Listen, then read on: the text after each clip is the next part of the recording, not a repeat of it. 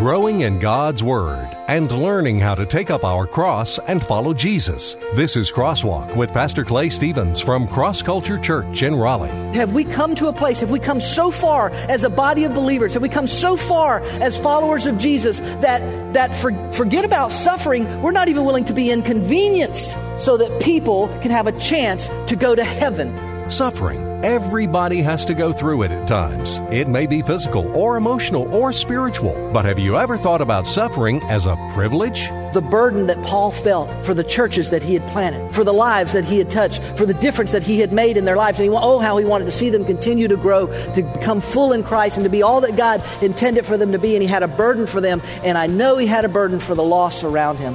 I'm Rick Freeman. Welcome to Crosswalk. Thanks for joining us today. We're in week four of a series entitled Heartbeat, and it's based upon the New Testament book of Philippians. Today we come to the end of chapter one, and as you'll hear Pastor Clay say in today's message, the Apostle Paul begins to give instructions to the church at Philippi and to us as well. Paul says, if it were possible, I, I, would be willing to be lost. I would be willing to be cut off from Christ if it meant that my Jewish brothers and sisters could come into a relationship with Jesus Christ. What he has to say about suffering may seem hard for us to accept, but as we're learning how to make Christ our heartbeat, we're discovering the key to not only enduring suffering, but actually considering it a privilege. Now, here's Pastor Clay with this week's Crosswalk.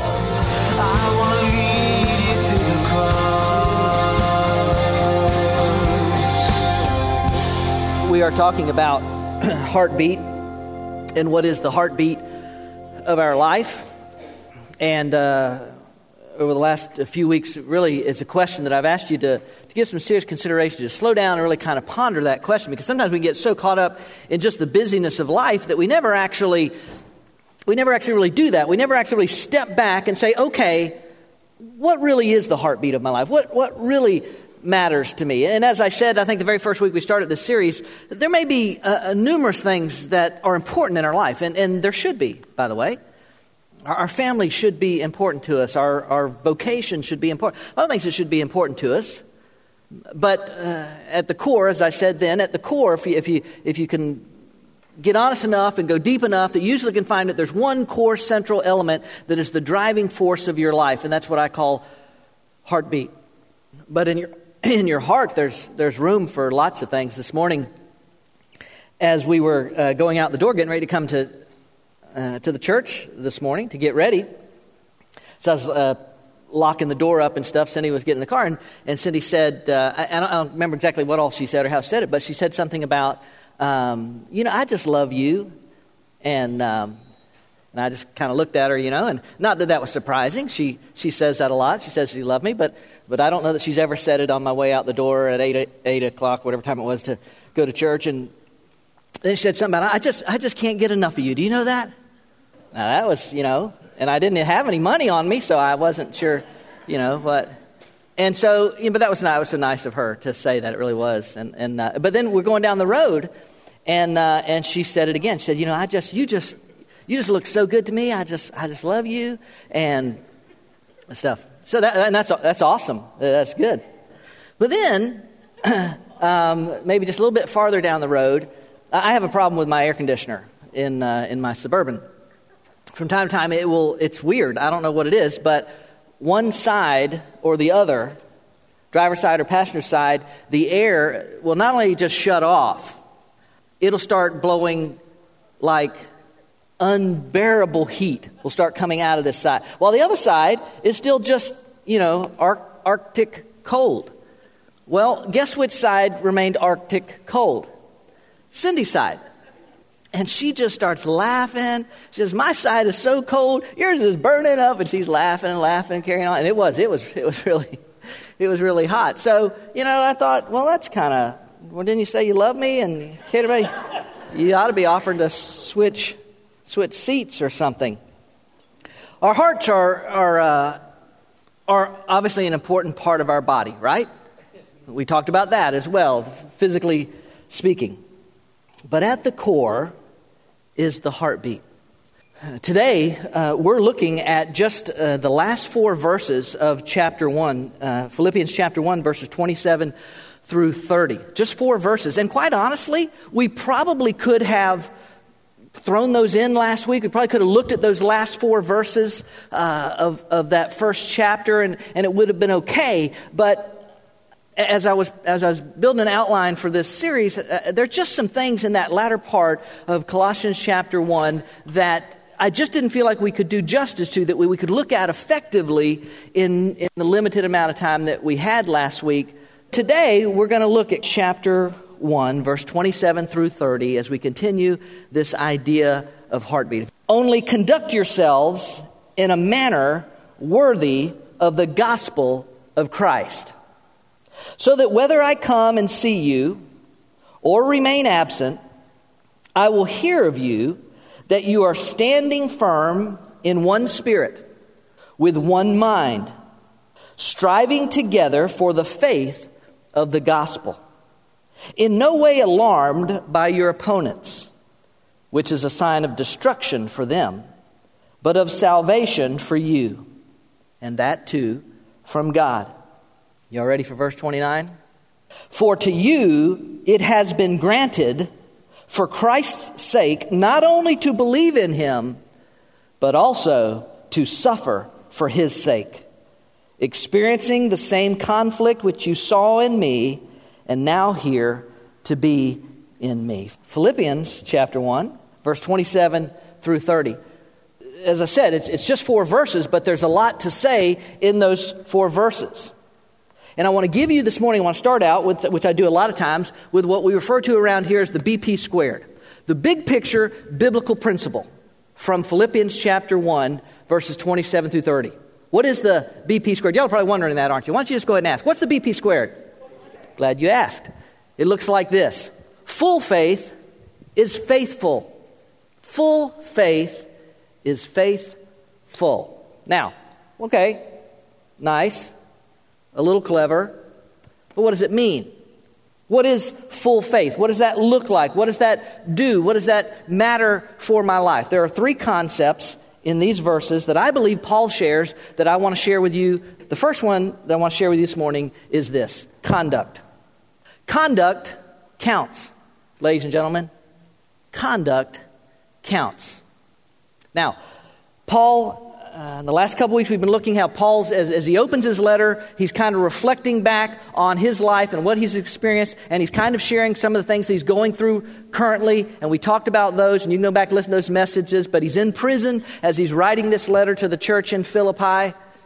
And, he, and he's, he's reflecting on all that, some of the things that he'd been through, some of the things that he was going through. And he makes this amazing statement in there where he says, uh, You know, I, I, I, rejoice, and yes, I shall rejoice. Just this amazing statement. And, and the reason he was able to do that is because, as I said last week, uh, that it was the, his focus was on the eternal result and not the temporary circumstance. That really was the key for Paul, and it really is the key for our lives as well, that to have joy, to say in the midst of all circumstances, and I'm, I really am trying not to rehash all of last week's message, but to really have joy in the midst of all circumstances, that one of the keys is that I have to remember that my focus has to be on the eternal result, what God is working in this, and not the temporary circumstance. So that was, that was key for Paul. And then, so he follows that up and he makes this uh, after he talks about joy and he, is, he will rejoice and everything, then he makes this, what I think is one of the greatest declarative statements in all of the Bible, when he says in Philippians chapter 1 and verse 21, For me, for to me, to live is Christ, and to die is gain. Would you all say that verse with me? It's just such a profound and powerful and important verse for our lives. Would you just read that, if you would, please, out loud with me? For to me, to live is Christ, and to die is gain. So for Paul, everything, and I mean everything, revolves around Christ. It's all about Christ. And he says, if, if, I, if I live, that's fantastic because that means I'm going to be able to glorify Christ. That means I'm going to be able to share Christ with people that need to hear of his redemptive plan and, and, and what he has accomplished for them. And, and I'm going to get to, to uh, continue to, to pour into churches and plant new churches. If I get to live, then it's all going to be about Christ. But if I die, I, I get to go and be with Christ. You see where he is at this place in his life? Said, I'm going to get to go to eternity. I'm going to to go to heaven. I'm going to go to be where Christ is. As I said again, as I said last week, that was so important because the promise of heaven drove his purpose on earth. You remember me saying something about that last week if you happen to be here? It was the promise of what was in front of him that drove his purpose to keep going. And so he could look at his life and say, Man, I, am rejoicing. And yes, I'm going to rejoice. Paul truly considers himself in a win win situation. You ever been in one of those? It seems like they're few and far between. But you ever been in one of those situations? It just seems like this is a win win situation. That's, that's, how, that's what life is. That's how he feels. He says, I, can't, I can't lose at this thing. If I live, awesome. If I die, awesome. I get to go and be with Christ.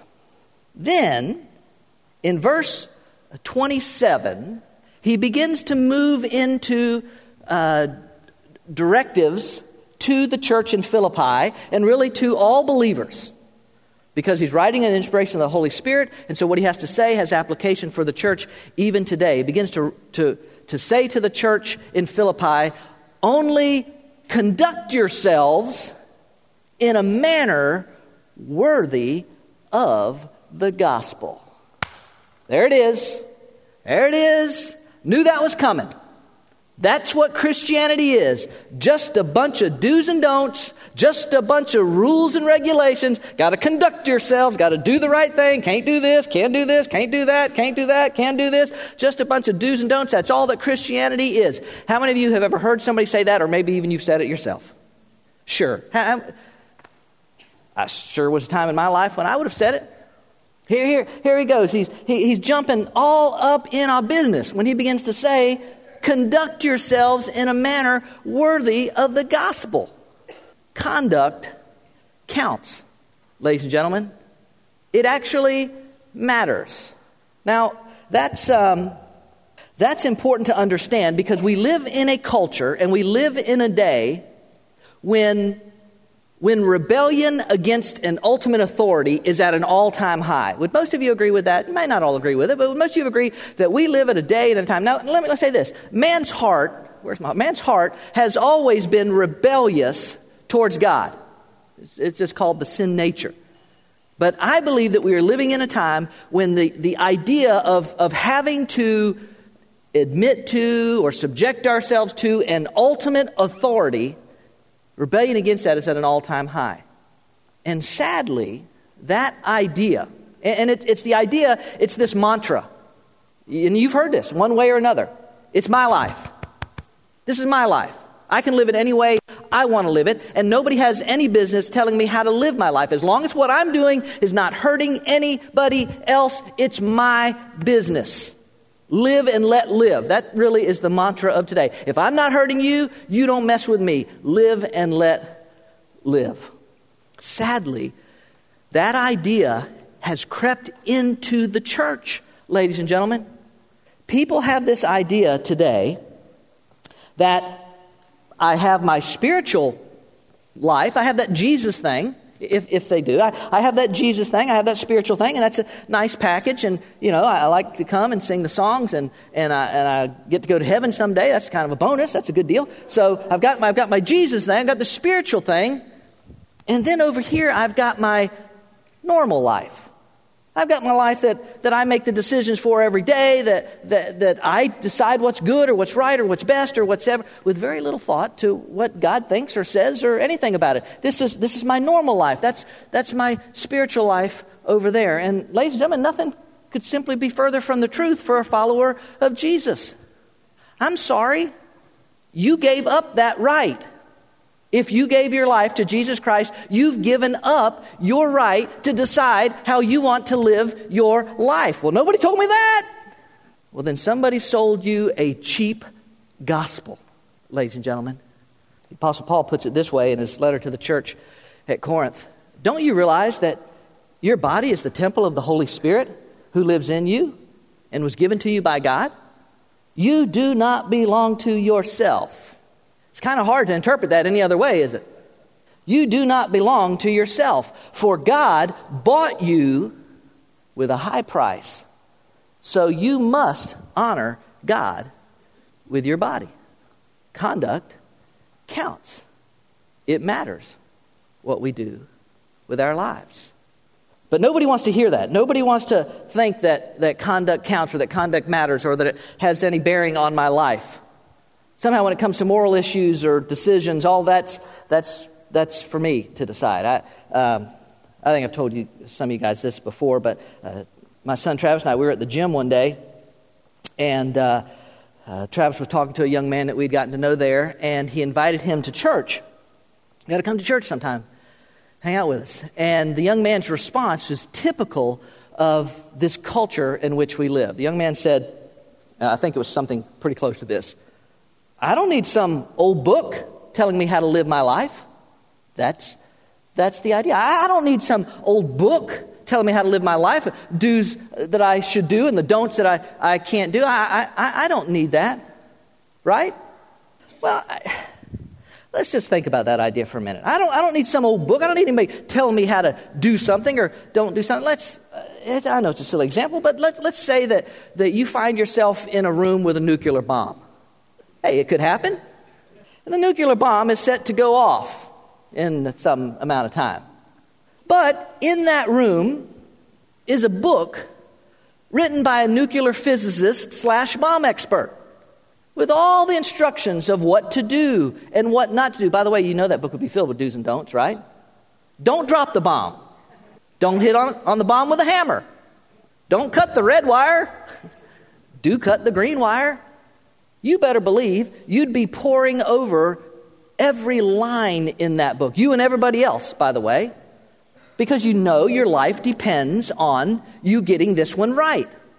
Do's and don'ts isn't necessarily a, a, a, bad thing. The truth is, you and I live with do's and don'ts every day, don't we? The, the place where you, if, if you work outside the home, the place where you work uh, probably comes with a, uh, uh, a, a, employee's handbook. Now, if you're a homemaker and, and your spouse gave you an employee's handbook, it'd be bad. But if you work outside the home, the place where you work very likely has an employee handbook. And I'll bet it has do's and don'ts in there. Do put in a full day's work. Don't abscond with the company's money. It, has got stuff in there. The traffic laws you obey or disobey are do's and don'ts. Right? Aren't they? The airplane that you ride on, the pilot up in the cockpit has a list of do's and don'ts. I can assure you he does. Nobody gets up out of their seat and says, Now hold on there a minute, fella. You're captain of this ship. You don't have to pay attention to a bunch of do's and don'ts. You just do anything you want to do. Nobody does that because everybody knows that your life depends on that pilot, him or her, checking off the do's and the don'ts. No, it, conduct counts, it, it, it matters. Now, let me tell you real quickly why it should matter to us. Conduct counts uh, because your conduct honors or dishonors Christ. It just does if you claim to be a follower of Jesus. And that's obviously a decision that each person has to come to arrive at. That's an idea they have to, I know that I've trusted Christ, or I, am not sure about this, whatever. But it, it, it honors or dishonors Christ, and that's just the bottom line. How we act, what we think, what we do in public, in private, it all honors or dishonors Christ. And that should matter to us, ladies and gentlemen. Jesus Christ came to earth, was born in obscurity, lived most of his life in poverty, was arrested and condemned falsely, was beaten brutally, was nailed to a cross mercilessly, was mocked and ridiculed shamelessly, suffered greatly, but died willingly for you and for me. He is the king of the universe. He is the Alpha and the Omega. He is the beginning and the end. And what we do honors or dishonors him. And that should matter to me as a follower of Jesus. Let's get practical with this thing, shall we? What, would y'all like to get practical? Okay, just remember you asked. um, for instance, in the Bible, Paul's letter to Thessalonica, 1 Thessalonians chapter 4, God wants you to be holy and to stay away from sexual sins. That's a don't, by the way. Don't be involved in sexual sin. Don't be involved in sexual immorality. So, if you're here and you're single, are you sexually active? I only bring that up because statistically speaking, the largest majority of single people in America who are of some age are sexually active, both outside the church and inside the church. I don't mean in the, well, you know, you know. So if you're single, are you sexually active? Because if you are, your conduct is dishonoring to Christ. By the way, this is. this is why preachers don't like to, to preach much about specific sins anymore because nobody wants to hear that what they might be doing is wrong and it's hard to fill seats up if you tell people what they're doing is wrong. Now, lest you think I'm picking on single people, and remember, y'all asked, but in case you think I'm picking on single people, if you are married, are you sexually active with your spouse? Well, that's a dumb question. No, it's not. After about 20 years of marital counseling, I can tell you that there are many, many couples that struggle in this area and have little to no sexual interaction. And yet, 1 Corinthians chapter 7 says this The husband should fulfill his wife's sexual needs, and the wife should fulfill her husband's needs. The wife gives authority over her body to her husband, and the husband gives authority over his body to his wife. Do not deprive each other of sexual relations, unless you both agree to refrain from sexual intimacy for a limited time so you can give yourselves more completely to prayer He's talking about basically fasting from, from this gift that you've been given as a husband and wife, that it's okay to fast from it from, for some period of time. You want to pray about something, and, and that's a way you can honor God and show God that, that He's the most important thing in your life. He said, if you want to do that, that's okay, but afterwards, you should come together again so that Satan won't be able to tempt you because of your lack of self control. Uh, that's a do. So, do you? All right, all right. Get off the sex thing. But, I mean, we don't, we don't what time is it? Uh, we don't have time. But we could, we could look at verses of Scripture that, that deal with, with our, our tongue or language, what comes out of our mouth. Does it honor or dishonor Christ? We could look at, at verses that deal with our money and, and, and how we spend it. Does it honor or dishonor Christ? We could look at verses that deal with, with anger or, or with fear or with pride or with. On and on you could go, right? On and on you could go. But the point is, our conduct counts, that it actually matters. And we can't separate my conduct, my normal life, how I act, and the decisions I make about my life and how I live it, we can't separate that from this relationship that we have with Jesus Christ. They, they go together. And it's one of the aspects of full faith. It does involve my conduct. Now, let me give you one other idea. Not only does it honor or dishonor Christ, but your conduct builds up or tears down unity in the body of Christ. And I know I got to hurry on this one, but your conduct builds up or tears down unity in the body of Christ. Again, verse 27 only conduct yourselves in a manner worthy of the gospel, so that whether I come and see you or remain absent, Paul didn't know how long he was going to be in prison. He was pretty sure he was going to get out, but he didn't know for sure. I may hear of you that you are, what's this? Standing firm in one spirit, with one mind, striving together for the faith of the gospel. To the church in Philippi, he says, he, says, he said, even if I can't come to you, I want to hear that you're striving together in one spirit, in one mind for the faith of the gospel, building up the body of Christ. He said, That's what I want to hear about you. What he's talking about is unity, ladies and gentlemen. Interestingly enough, the word uh, striving uh, comes from a Greek word that basically means standing side by side or back to back striving together, standing side by side with my brother or my sister, or back to back, meaning we've got each other's back. We're there for each other. We're, we're, we're, we're willing to do battle for each other. We're going to stand with each other. We're going to help each other. We're going to protect each other. We're going to serve each other.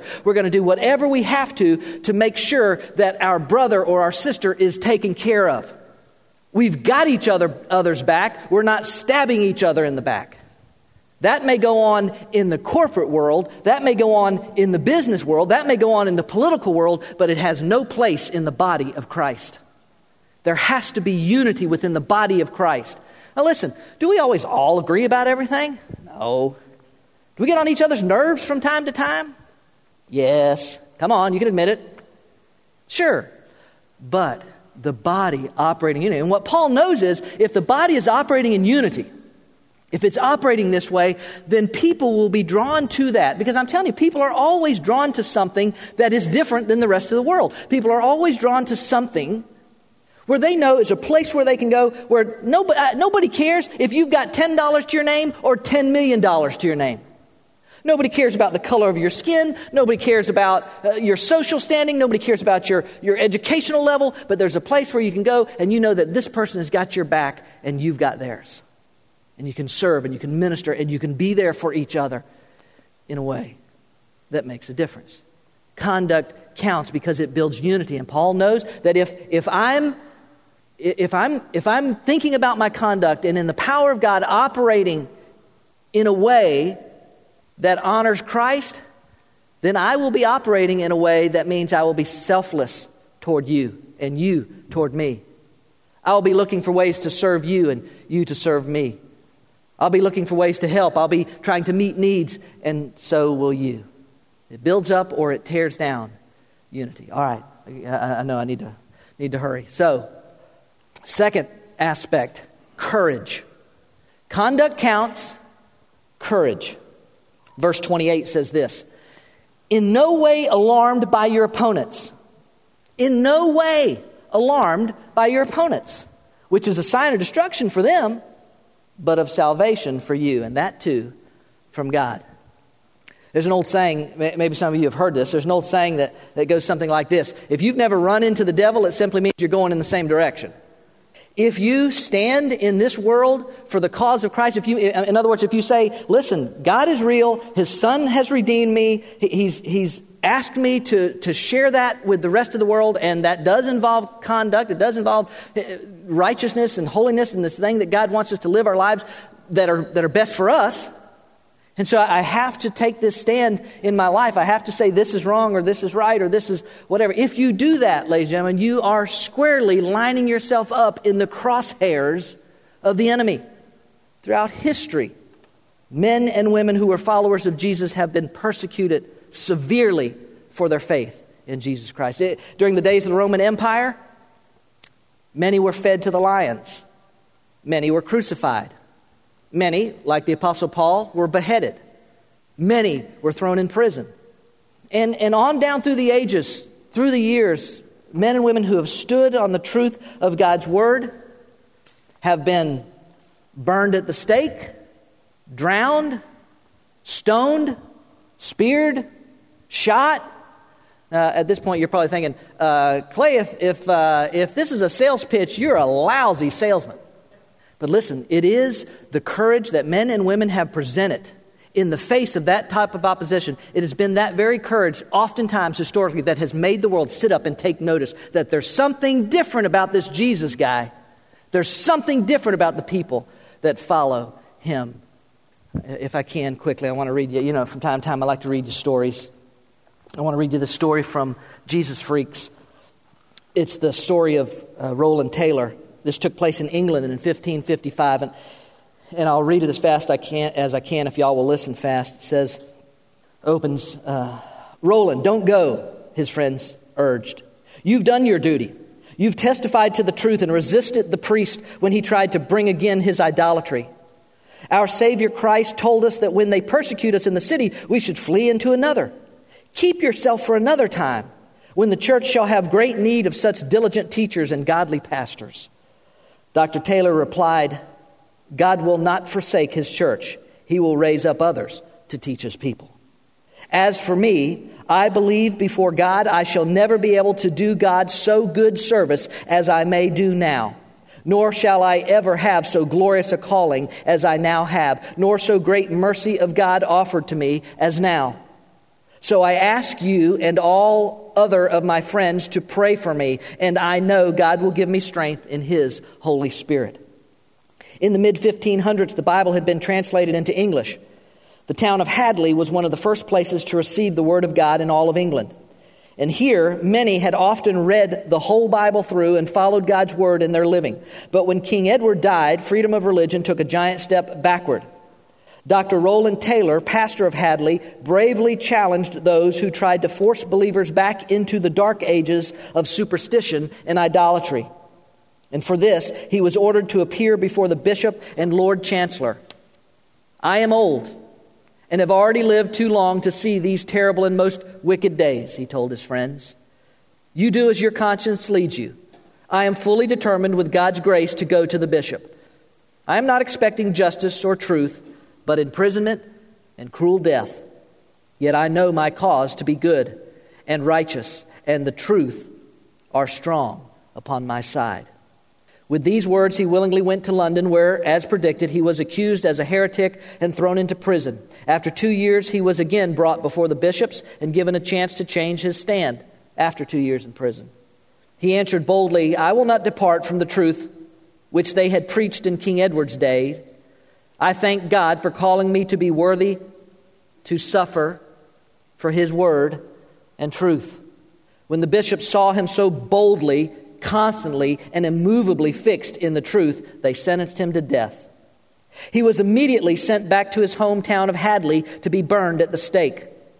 Along the way, he was joyful and, and merry. He was so joyful and merry that anyone watching would have thought he was going to a banquet or a wedding. His words to his guards often caused them to weep as he earnestly called them to repent from their evil and wicked living. They marveled to see him so steadfast, fearless, joyful, and glad to die. Two miles out of town, he got off his horse and did a little dance. He was so glad to be close to home. He then prayed, Thank you, Lord, that once more I will see my flock, whom I have heartily loved and truly taught. Bless them and keep them steadfast in your word and truth. He had to pass through the town to get to the place of execution. And on either side of the street were women and men weeping and crying, Ah, Lord, there goes our good shepherd who so faithfully taught us, cared for us, and governed us. Oh, merciful God, what shall we poor scattered lambs do? What shall come of this most wicked world? Lord, strengthen him and comfort us. When they reached the place where he would be burned, Dr. Taylor said to all gathered there, I have taught you nothing but God's holy word and those lessons that I have taken out of God's blessed book, the Holy Bible. I am come here this day to seal it with my blood. As he kneeled down and prayed, a poor woman stepped in and prayed with him, but they pushed her away and threatened to trample her with the horses. Even so, she would not leave, but stayed and prayed with him. He went to the stake, kissed it, and stood against it, with his hands folded together and his eyes toward heaven and so he continually prayed. They bound him with chains, and several men put the sticks in place, one cruelly throwing a bundle of sticks at Dr. Taylor so that it hit him on the head and made blood run down his face. And he said, Oh, friend, I have harm enough. Why did you need to do that? At last, they lit the fire. Dr. Taylor held up both his hands and called upon God, saying, Merciful Father of heaven, for Jesus Christ, my Savior's sake, receive my soul into thy hands. He stood in the flames without either crying or moving, his hands folded together. And to spare him further suffering, a man from the town ran towards the fire and struck him on the head with a long handled battle axe. And Dr. Taylor died instantly, his corpse falling into the fire. Now, I'm sorry if that's a bit too graphic for you, but courage is an essential part of what it means to be a follower of Jesus Christ, which is a sign of condemnation to our enemies, Paul said, but of your deliverance. Listen, I better move on. I'm about out of time here, so I better move on. There's more I can say about that, but let's, let's get to the last uh, point commitment, conduct, courage, commitment. Verse 29 and 30. Let me read it to you. For it for to you it has been granted for Christ's sake not only to believe in him, right? Oh, yeah, I believe in Jesus. Not only to believe in him, but also to suffer for his sake, experiencing the same conflict which you saw in me and now hear to be in me. Now, it's not quite clear exactly what Paul means when he says experiencing the same conflict which you saw in me and now hear to be in me. We don't know exactly what that means. Certainly, part of that was physical. You don't go through all that Paul went through and not have some signs of wear on your body. As a matter of fact, to the church in, in Galatians, he said this I bear on my body the brand marks of Jesus, almost certainly referring to the scars on his bodies from the repeated stoning, beatings, and, and, and the stoning, and the whipping, and the, all the stuff that he'd been through. I think part of it, the stuff that they've seen in him and now are hearing about him, part of this suffering, I think part of it certainly a good part of it, was emotional and spiritual. The burden that Paul felt for the churches that he had planted for the lives that he had touched, for the difference that he had made in their lives. And he, oh, how he wanted to see them continue to grow, to become full in Christ, and to be all that God intended for them to be. And he had a burden for them, and I know he had a burden for the lost around him. Listen, so great was Paul's burden for his fellow brethren, the, the Jews. So great was his burden for them that he wrote this to the church in Rome, Romans chapter 9. I speak the truth in Christ. I'm not lying. My conscience confirms it through the Holy Spirit. I have great sorrow and un- unceasing anguish in my heart, for I could wish that I myself were cursed and cut off from Christ for the sake of my people, those of my own race. It's not possible. Paul says, if it were possible, I, I, would be willing to be lost. I would be willing to be cut off from Christ if it meant that my Jewish brothers and sisters could come into a relationship with Jesus Christ. Folks, that's a burden. That's a commitment. Um, somebody said to me last week after the service that I probably shouldn't have tied the two together. I probably shouldn't have mentioned in, in last week's service about those missionaries that were killed that time in Ecuador, and then later I uh, put a plea out to you to give financially so that our team can go to Peru that's getting ready to leave. That, that, that probably, again, was poor salesmanship. Listen, I know, I know that every time we send a team out of here, whether it's across the street or across the world, I know that every time we send a team out of here, there's the potential for something to happen or go wrong. I know that. And I live with that burden as the pastor who pushes you to go. But let me say this first, let me say this. Staying here in America or staying right in your own home is no guarantee that bad can't come to you or that something wrong can't happen. But second, if I have to go, if I have to, if I have to eat something strange, or if I have to, to work to the point of exhaustion, or if I have to have a bad flight, or even if I have to give my very life, to borrow from the Apostle Paul, so what? Because for to me, to live is Christ, to die, that's gain. One thing's for sure, I'm wrapping this up. One thing's for sure, whatever all Paul means by that, he means that if you decide you're going to be a follower of Jesus' idea of following Jesus, wimps need not apply. This is a for real deal. It's not for the faint hearted. It's not for the casual believer. It's for the person who understands that I, when, I'm, when I'm coming to Christ, I'm coming all in. It's Christ. That's what this is about. He's my heartbeat. And this is the commitment I'm making in my life, no matter what it costs me. I, this was years ago. It wasn't, wasn't here. It was another church. But Cindy uh, was talking to a, a woman about the, the possibility of going on a mission trip with her to a place in the world where, let's say, the plumbing is less than, than ideal. And, uh, and, and the woman immediately responded, No, I like my Western toilet too much. Listen, can I say this to you? I love my Western toilet too. But have we come to a place, have we come so far as a body of believers, have we come so far as followers of Jesus that, that for, forget about suffering, we're not even willing to be inconvenienced. And we're not willing to even get off our porcelain thrones so that people can have a chance to go to heaven. I got to be careful. I'm to start preaching in a minute here. Commitment. Commitment. Commitment. That's full faith. It is my conduct. It does matter. The choices I make, the decisions I make for my life, it matters. It does. And I need the courage of God in my life. And God uses that to affect other people's lives. And I have to understand that following Christ is a commitment of my life. Full faith.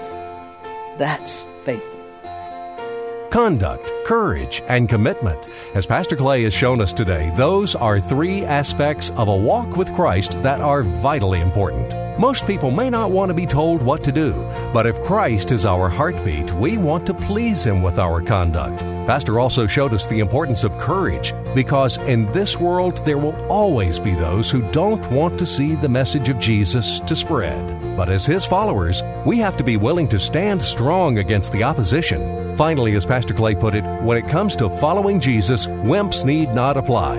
Everyone who would desire to follow after Christ must understand that this is more than just believing something. This is giving our lives to the glory of God.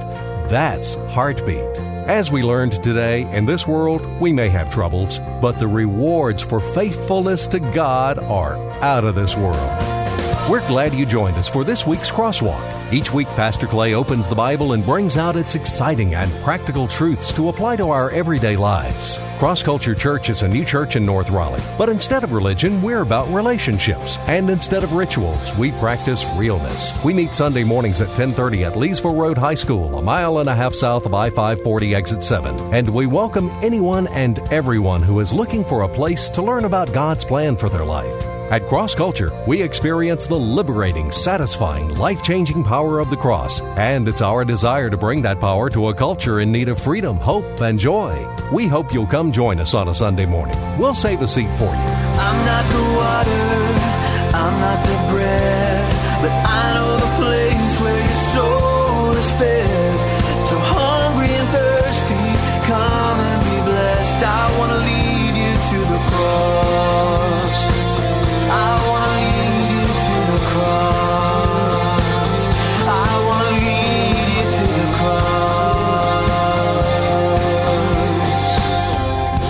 cross. Culture Church, taking the cross to our culture and taking our culture to the cross. Visit us online at crossculturelife.org.